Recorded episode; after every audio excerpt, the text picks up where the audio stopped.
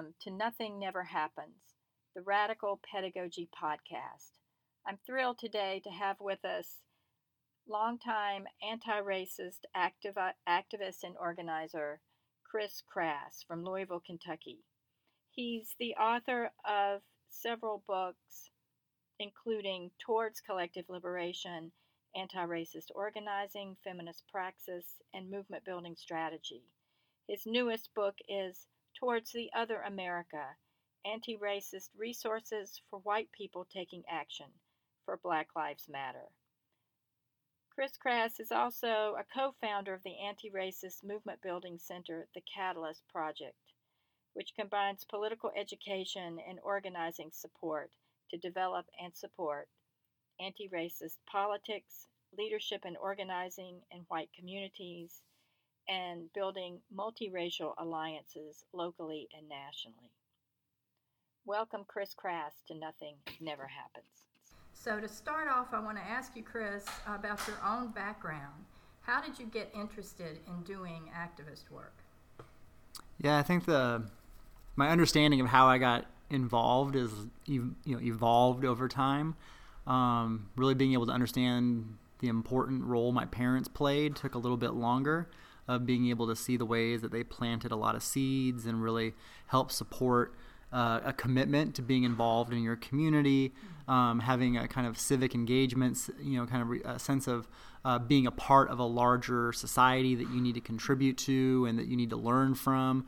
I mean, basically, this kind of idea of like society and the world around you is full of learning and possibility, and for you to engage with people as opposed to a real right wing uh, view that was also in, in, my extended family, which was kind of like the broader world as something to be feared. Um, that there's people out there trying to uh, trying to uh, uh harm you and ruin you, and those people were usually people of color, mm-hmm. Uh, LGBTQ people, uh, feminists. Um, so mm-hmm. as a as a young person, as a you know eight ten year old kid, mm-hmm. um, you know I would hear my my mom in particular arguing with my grandfather, mm-hmm. and you know my grandfather coming from this you know very racist right wing perspective of the world, yeah. and my mom coming from this much more of an open democratic, um, believing in the equality um, of all, the inherent worth and dignity of all people, um, and so that argument really had a big impact um, as a young person. And so when I was about 15, it was when I first met somebody who understood themselves to be an activist. Um, and it was this, uh, you know, working class, just got kicked out of Catholic school mm. kid, uh, Mike Rainiak, who um, had been involved in the youth culture of um, political activism, of uh, you know punk rock and anarchism, and mm-hmm. um, taking to the streets uh, to protest police brutality, to protest war. Yeah. Um, and, you know, he started talking about being involved in the world in that kind of a way, not just mm-hmm. trying to, uh, uh, you know, be nice to people, not just, um, you know, try to try to make your community more beautiful, but what are the actual oppression mm-hmm. uh, um, structures in our society that keep communities down, that um, create exploitation, that create power imbalance, and that just really resonated for me. And so he and I got involved um, and started building up an activist group in our high school, mm-hmm. and from there it just really evolved um, into trying to create more of an activist culture, a, a social justice, left-leaning uh, youth culture um, in our community and in our school. So my parents really planted a lot of seeds mm-hmm. um, that then later matured when I first started meeting activists, and it just resonated deeply as like a kind of a, a spiritual calling of like, yes, mm-hmm. this is my life purpose. Ah. So, what part of the country did you grow up in? I grew up in Southern California, in the mm-hmm. suburbs of Los Angeles, and so it was kind of right between the you know working class, multiracial uh, city of Los Angeles, mm-hmm. and at that time the mostly white, very right wing leaning Orange County um, was right there next to me as well. Mm-hmm. Um, and so those kind of two different forces mm-hmm. uh, really had an impact on me. Was there any issue in particular you worked on and any kind of victory that came out of that activist work at that time? Well, I mean, the I think that what really kind of push things on a deeper level, there was two. One was the Gulf War, 1991, when mm-hmm. the first Bush presidency went to war yeah. um, against Iraq, and that really awakened um, this kind of more of the United States as an imperialist power, uh, mm-hmm. uh, global um, issues around global solidarity with uh, uh, people's movements for justice, mm-hmm. and against war, um, yeah. and really starting to understand a deeper sense of war in terms of capitalism, in terms of exploitation of resources around the world, in terms of empire. Um, you know, so I was like a kid reading like Noam Chomsky, and you know, yeah. being kind of like, oh my gosh, what Noam Chomsky says is it's true. You know, I had my first experiences of going to Los Angeles and marching with tens of thousands of people wow. against the war. Um, you know, before that, it would be like you know, uh, 20 kids from high school protesting, you know, mm-hmm. in the mm-hmm. suburbs, yeah. um, which was still important. But that experience of marching in the streets with tens of thousands of people against the war really opened my sense of possibility of yeah. what kind of what people power could look like and feel like. Mm. Um, and so, you know, we did a lot of work on our campus. Um, our high school campus to really build an anti-war movement. We would mm. argue with our teachers who were pro-war. Um, we took on the Republican Club in a debate against about the war yeah. and destroyed them. Um, mm. You know, so we really we our our our effort was to try to win as many people as possible to an anti-war commitment, and there was a lot of victories around that. We really grew um, our our group of support, um, people who were coming out to participate in things. Um, and then the next was the Rodney King verdict in Los Angeles, oh, yeah. which just really shook everything to the core in terms of really beginning to see white supremacy as a structural, um, historic, institutional force in our ongoing force in our society, as opposed to white mm-hmm. supremacy as just some a handful of explicitly racist uh, mm-hmm. people in some you know who we just need to you know push against their hate agenda, um, but they're not at the center of power. They're not at the center of the creation of this country. Mm-hmm. And so the Rodney King verdict was really an awakening, a painful, yeah. painful, heartbreaking, soul wrenching, mm-hmm. but ultimately life transforming and life giving transformative experience of beginning to reckon with the uh, the history of white supremacy in this country yeah. and its ongoing reality. Um, but it also connected me to people of color led struggles for justice, mm, yeah. which was key to my evolution then around being able to see myself um, as part of something much bigger. Yeah, you were you were still in high school when I was happened? 18. Okay. All right. Um, and then from there, you went to college.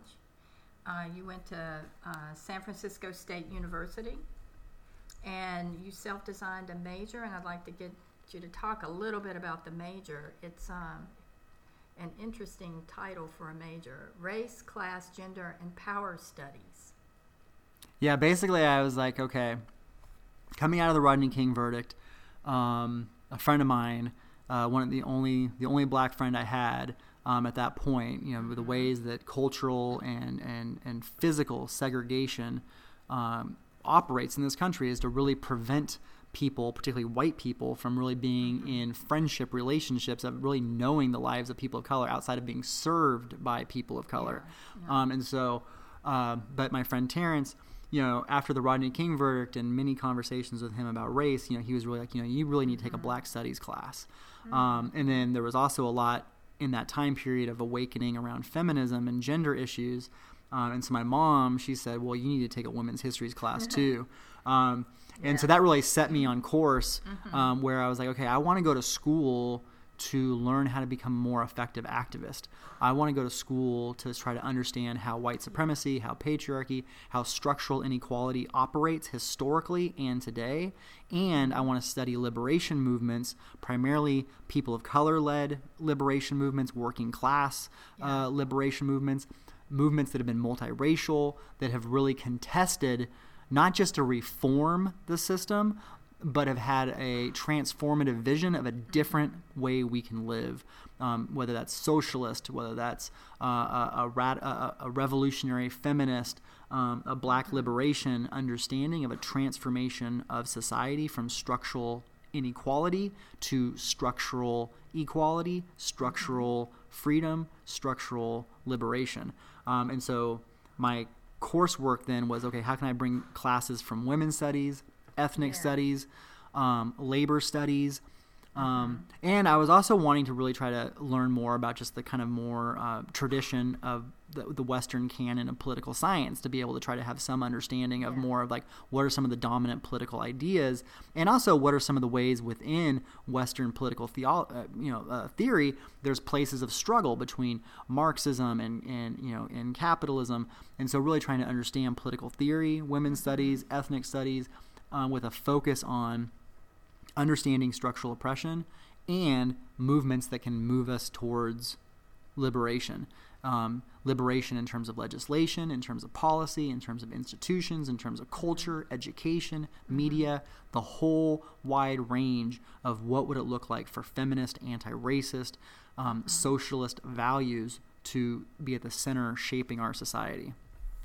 Well, in, in these studies, um, who either theoretically or in person became your mentors and your inspiration for this? I know in your books you've mentioned a lot of different people like uh, Ella Baker and Anne Braden, uh, Bell Hooks, and, and you just mentioned Chomsky and, and others. Um, so, who are your inspirers?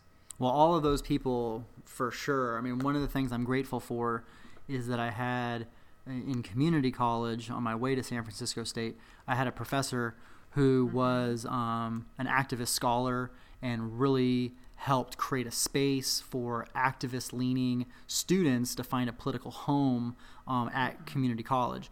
And she really encouraged me to uh, take my education in, into my own hands to not just see okay well what are the existing majors and how can I how can I like fit myself into and just kind of try to get the most I could out of what already existed. Yeah. and she said you know what these are the things that you say you really want to study let's figure out how you can put together an interdisciplinary major um, when you go to San Francisco State and also taking the classes now that are going to be requirements but start Yeah. really i mean this is your education. You know don't feel like you're bending yourself to the institution to just kind of like get the most you can out of what's already there try as much as you can to figure out what are your priorities what are your commitments and how can you are there opportunities to shape your education in a way that's really going to serve that purpose because you know what she said is that overwhelmingly so many of our schools are shaped to develop capitalist hierarchical minded Yeah. uh, uh, political, you know, uh, an, an ideology of domination. And so, professional class people who can fit within a domination ideology, an exploitation ideology. And so, if you're trying to create a liberation education, you need to be able to try to find and piece together the professors, the courses that are going to help lead in that direction. Um, and so, out of that, there was both people who I met through study.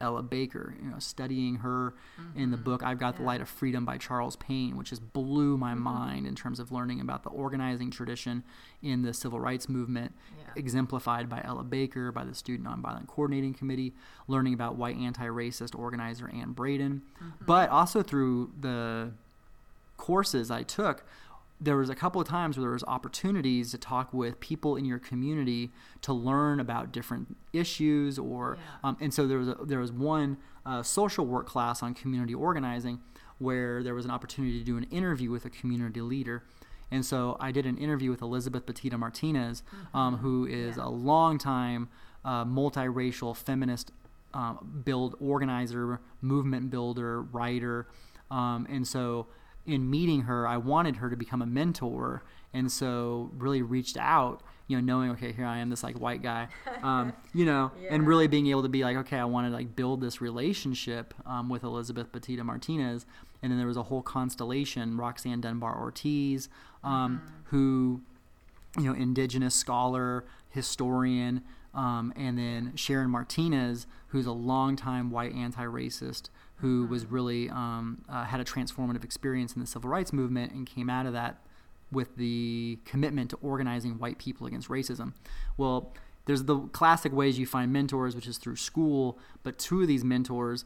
Sharon Martinas and Roxanne Dunbar Ortiz, I actually met because I worked at a video store next to their house, and they would come in and you know, and I saw their names and recognized them from things that I had read, or they were wearing political T-shirts, and we struck up conversations, and then I just like kind of showed a, a, tremendous curiosity and an excitement. Mm-hmm. And so, for example, Roxanne Dunbar Ortiz, um, she would invite me over to her house to have coffee every Friday for months and months and months, mm-hmm. and we would just have these incredible conversations about the women's liberation movement, about yeah. the American Indian movement, um, and so just meeting mentors, and I think really trying to find people in our lives who can help support us in our growth, in our learning, mm-hmm. in our putting things in perspective. That was what was so key for me as a young activist was being able to think in a more of a long haul, uh, yeah. multi-dimensional way about how movements grow, how they ebb, how they flow, um, and because I felt like I was banging my head against the wall, and you know, really being able to try to think more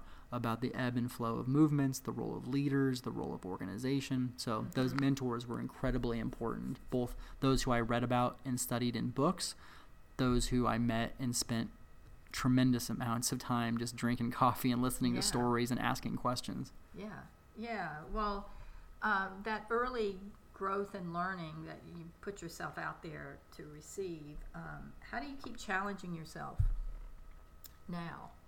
You know, you're um, now that you're you know one of the educators and one of the one of the younger mentors, um, how do you how do you keep doing things that are risky and, and things that scare you? Yeah, absolutely. I mean, that's a that's a that's a fantastic question. I and mean, what I think scares you. Uh, I mean, I think that being able to continue to look to people uh, for leadership, for inspiration, um, and a lot of that is um, both you know people who I've known for a long time, who um, their example of leadership in this time. I mean, you know, for example, Alicia Garza um, with the Black Lives Matter movement. I mean, she's someone who mm-hmm. you know I met over a decade ago um, when we were working on uh, solidarity with uh, New Orleans after Hurricane Katrina. Mm-hmm. And um, you know, we met and we were both organizers in the San Francisco Oakland Bay Area, mm-hmm. and um, you know, seeing Alicia Garza's the leadership that she has brought publicly, nationally, uh, in these last years um, has just been incredible. And so, watching and experiencing her leadership uh, really pushes me in terms of being able to try to take more risks, in terms of uh, trying to reach wider audiences. Um, Adrienne Maree Brown is another person who really, um, again, somebody who's of the same generation, um, but like the book that she just put out, Emergent Strategy, really helping us think about being strategic out of the conditions that we live in now and how to move forward from a place of vision and possibility. Um, yeah. So, re, you know, really looking to to leaders and um, people around who are moving things in ways that feel hopeful, inspiring, and are pushing the edge of um, what we need to be doing right now. And so, for myself, in terms of risk taking, um, I mean, there's a tremendous amount of just like, uh, you know, how do we post election, post in this era of Trump, exactly. uh, how do how do we build both principled intersectional movements mm-hmm. while simultaneously having a wide range of opportunities for new people to get involved. Mm-hmm. So, holding, and for me, this is like a dialectical tension, and by that I mean a tension that can help uh, each all of this develop in really creative ways. And again, I feel like Adrienne Maree Brown, Alicia Garza, um, many others out there are are experimenting with this of how do we have uh, a feminist, anti-racist, mm-hmm. queer and trans liberationist socialist commitment in our, our broad movement while simultaneously being able to engage and connect with people who none of that would even make sense. They yeah. were the, the, idea of talking about patriarchy, the idea of talking about socialism, the idea of talking about um, a wide range of these things would completely alienate them. Yeah. But the vast majority of society is is deeply uh, influenced. You know, all of us are deeply shaped by structural inequality as it exists right now. Mm-hmm. And so most people have not had the experience of even being exposed to social justice politics, let alone being invited into social justice yeah. efforts. Yeah. So we need to simultaneously be able to invite millions of people who have not previously been invited into this work mm-hmm. while also being able to hold a, a political commitment and a political vision that really centralizes and and amplifies the voices of women of color that mm-hmm. amplifies and supports the leadership of of yeah. uh, you know people of color movements of queer LGBT of feminist movements um, while also you know like I want millions of men to be involved in the work to end misogyny to end sexism and there's a lot of men who are deeply, deeply indoctrinated to believe that feminism means I hate men, that feminism feminism is an attack on everything that men love, everything that, everything about what a man is. And so being able to recognize that structural inequality is poisoning the hearts and minds of people and that liberation movements need to be able to interact with those folks in ways that both meets them where they're at but transforms them in our invitation into the movement, into in engaging them with the movement, yeah. but being able to. So that for me is a really risky thing of how do you simultaneously uh, hold uh, mm-hmm. a, a nuanced, intersectional, visionary politics mm-hmm. that is that is that is at the core in opposition to the structural oppression, the structural inequality of existing society, while simultaneously being able to engage and connect with people who have been their worldview is completely, you know, so profoundly shaped by structural inequality mm-hmm. and have never even been exposed to social justice values because social justice values get shut down in this society. They don't get the airtime, they don't get the resources, they yeah. don't get the support. So that tension of intersectional liberation politics and broad based connecting to everyday people's issues and needs in all communities. Mm-hmm. In all communities, and I'm not talking about just trying to reach Trump voters. I'm talking. I'm talking about trying to reach yeah. all sectors of our, our society, of working class, you know, communities of mm-hmm. color, of millennials, of all of our different communities, to develop a social justice ethic and commitment and be a part of a, a, transformative justice movement in these times. So, how we do that, there's a lot of, we need to be able to take risks around yeah. how we're able to connect with people, how we're trying, how we're trying to align people, um, and how we're trying to um, ultimately be able to bring people in. Yeah, yeah, like with um, the Black Lives Matter movement linking with the Palestinian uh, Lives Matter movement Absolutely. Very controversial, but you can they're they're finding commonalities and strength in numbers and coalition building. So I want to get back to this your early organizing and to get back to you know some definitions of leadership that you've mentioned. I mean, your mentors you're naming don't look like you. I mean, were there any white cisgender men who also were mentors and and then um, you know what uh, in terms of leadership, I want I would like you to talk more broadly about your definition of leadership and how um, you know people in the margins claiming that uh, power of leadership, but also this wonderful um, piece that you wrote. Uh, it's on your website and it's also in an anthology that I'll post on um, Nothing Never Happens website. Uh, tools for white guys who are working for social change. Um, you know how how do you, as in you know, in your own social location, find yourself as a leader, stepping up, stepping back, um, and also being open to being transformed and always being a learner. Yeah, absolutely.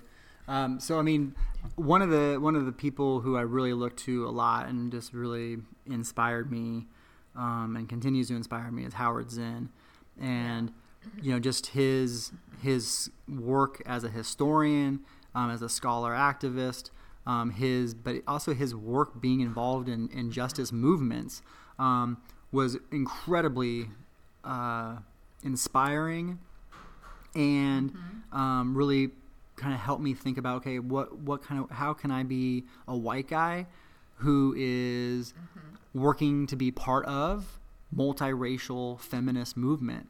Um, and so Howard Zinn was definitely somebody who I looked to um, a lot in that work. Um, and so then thinking about okay, how how can I um, how can I participate? And there, and there was a tremendous amount of over the years, you know, going from places of you know having a lot of like guilt and, and shame around um, Yeah. being white, around being male, you know, being like the only white guy Mm-hmm. in these, you know, women's studies classes, um, Yeah. where it would be like, you know, like a black feminist um, class or, you know, women, race, and class, um, you know, these different classes that were really centering women of color. Um, and I'd be one of the few white people and oftentimes the only guy. Um, and you know, it was incredibly important for me to be a listener, um, to be uh, just really um, trying to be in that space in a way that was just um, Yeah. Really opening my heart and my mind to what I was hearing and what I was learning. And it would oftentimes be just so painful, and I would feel horrible um, about learning about this history, learning about Yeah. this reality, and also learning about people's experiences day in, day out, right now with people who look like me. Um, and so it was a real process then of, of, you know, and Bell Hooks was really important to me, um, and a lot of other people. And there was also some white men who were friends of mine um, who would talk about, like, yes, like we were born into this social location.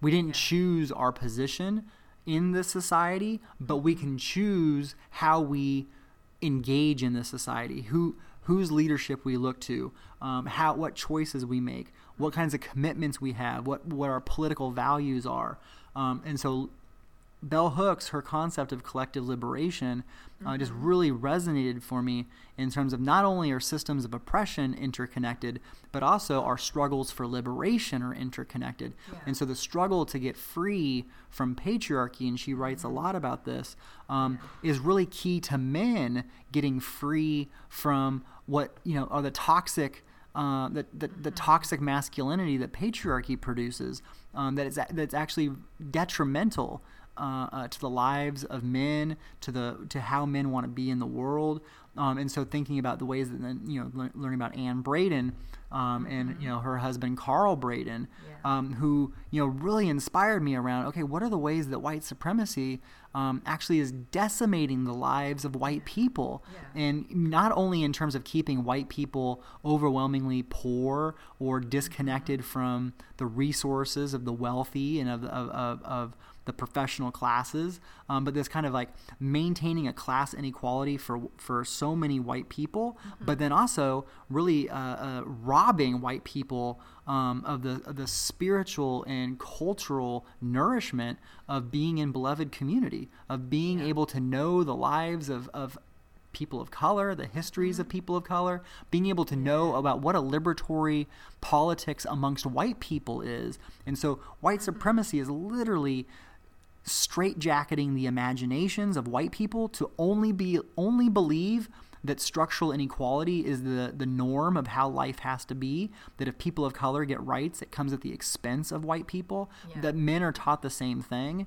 Um, and so then for me, it became a thing of like really being able to heal. Uh, what are ways that white that, that white supremacy, that patriarchy have really been damaging and needing to be able to heal and move past guilt and shame and move into more of a outrage, an outrage for the structural equality and a deep love for all of my people, whether that is men, whether that's white people, um, a, a love to be able to then engage in organizing with men, with white people from a place of liberation, not a place of guilt and shame. And so this piece that you uh, you mentioned, you know, tools for white guys, um, you know, that came out of conversations where um, you know, really trying to think about, okay, well, what, what, what have been some of the lessons that uh, particularly women um, have really um, shared with me over the years in terms of like reflecting on like how I participate in meetings or how I participate Yeah. in social justice groups um, and really being able to you know because as as you know a white person as a as a, as a cisgendered male my ability to listen to the wide ranges of voices and experiences around me has culturally and institutionally been narrowed. And so it's not that I chose as a young kid to only prioritize certain voices, but society trained me very well to be like, these are the voices you need to listen to. These are the voices that you can ignore and should ignore. Um, and so being able to, tools for white guys, a lot of it's encouraging um, white guys like myself to be able to take, you know, step back in a way that can step back, not in a way that's like a punishment of like, you just need to go and shut up, but a stepping back in a way that's like, I need to step back so that I can see the incredible world around me that patriarchy and white supremacy has been trying to keep me from being able to see, putting the, you know, keeping my worldview so narrow that I can't see the wider world around me and learn from the people around yeah. me who I have been told have nothing to teach me. So a lot of it around the step back is being able to then mm-hmm. open yourself up to the leadership and to the world around you.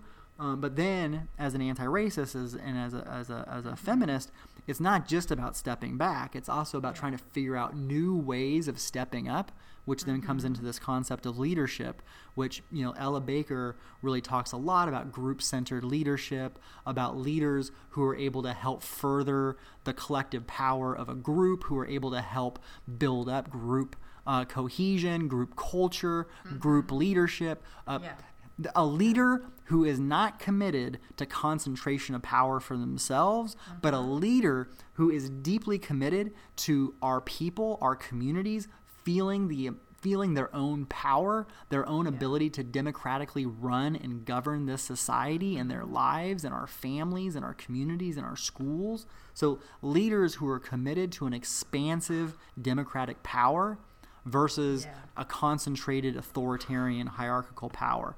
And so what that means is really dynamic. Mm-hmm. Um, you know, what that means is that we need to be both bringing leadership yeah. And we need to be supporting other people in stepping up to bring their leadership. We need to both be bringing ideas into our communities and we need to be supporting spaces where our communities can gather and develop their own ideas. Mm-hmm. So it's a both and. It's not an either yeah. or. Yeah. It's not a well, if you're the you, you know, you got to do it this way or that way. It's a no, we need both. We need mm-hmm. we need a mm-hmm. lot of different kinds of leadership and in particular, we need more leadership that's been marginalized in this society mm-hmm. to be able to transform this society. And so, one of the things, you know, for me, when in thinking about my work, is not just stepping back, but yeah. stepping up in a way that creates space in a white community, for example, like I step up in white communities, but then also try to make space to step up in a white community that in a way that talks about uh, that talks about the history of racism, uh, the the role of racial part justice, two, but I'm then stepping back to then try to amplify the voices of people of color within white communities because I didn't grow up with a lot of voices of people of color. I didn't grow up with a lot of role models of people of color. Yeah. You know, and so wanting young young white kids to grow up hearing and knowing the stories and legacies of, of yeah. organizations of color, of leaders of color, um, and mm-hmm. wanting more and more white people to be exposed and uh, invited to listen to leaders today like Alicia Garza, like Adrienne Maree Brown, like Angela Davis, mm-hmm. like so many incredible leaders today who white people have been trained to completely ignore or attack. And so those are that we need to be able to transform that. And that's part of for me thinking about leadership. Yeah, and that's Ella Baker's model with the youth that she worked with, not being the one in charge. It's, it's letting them step into those uh, opportunities. Do, do, do,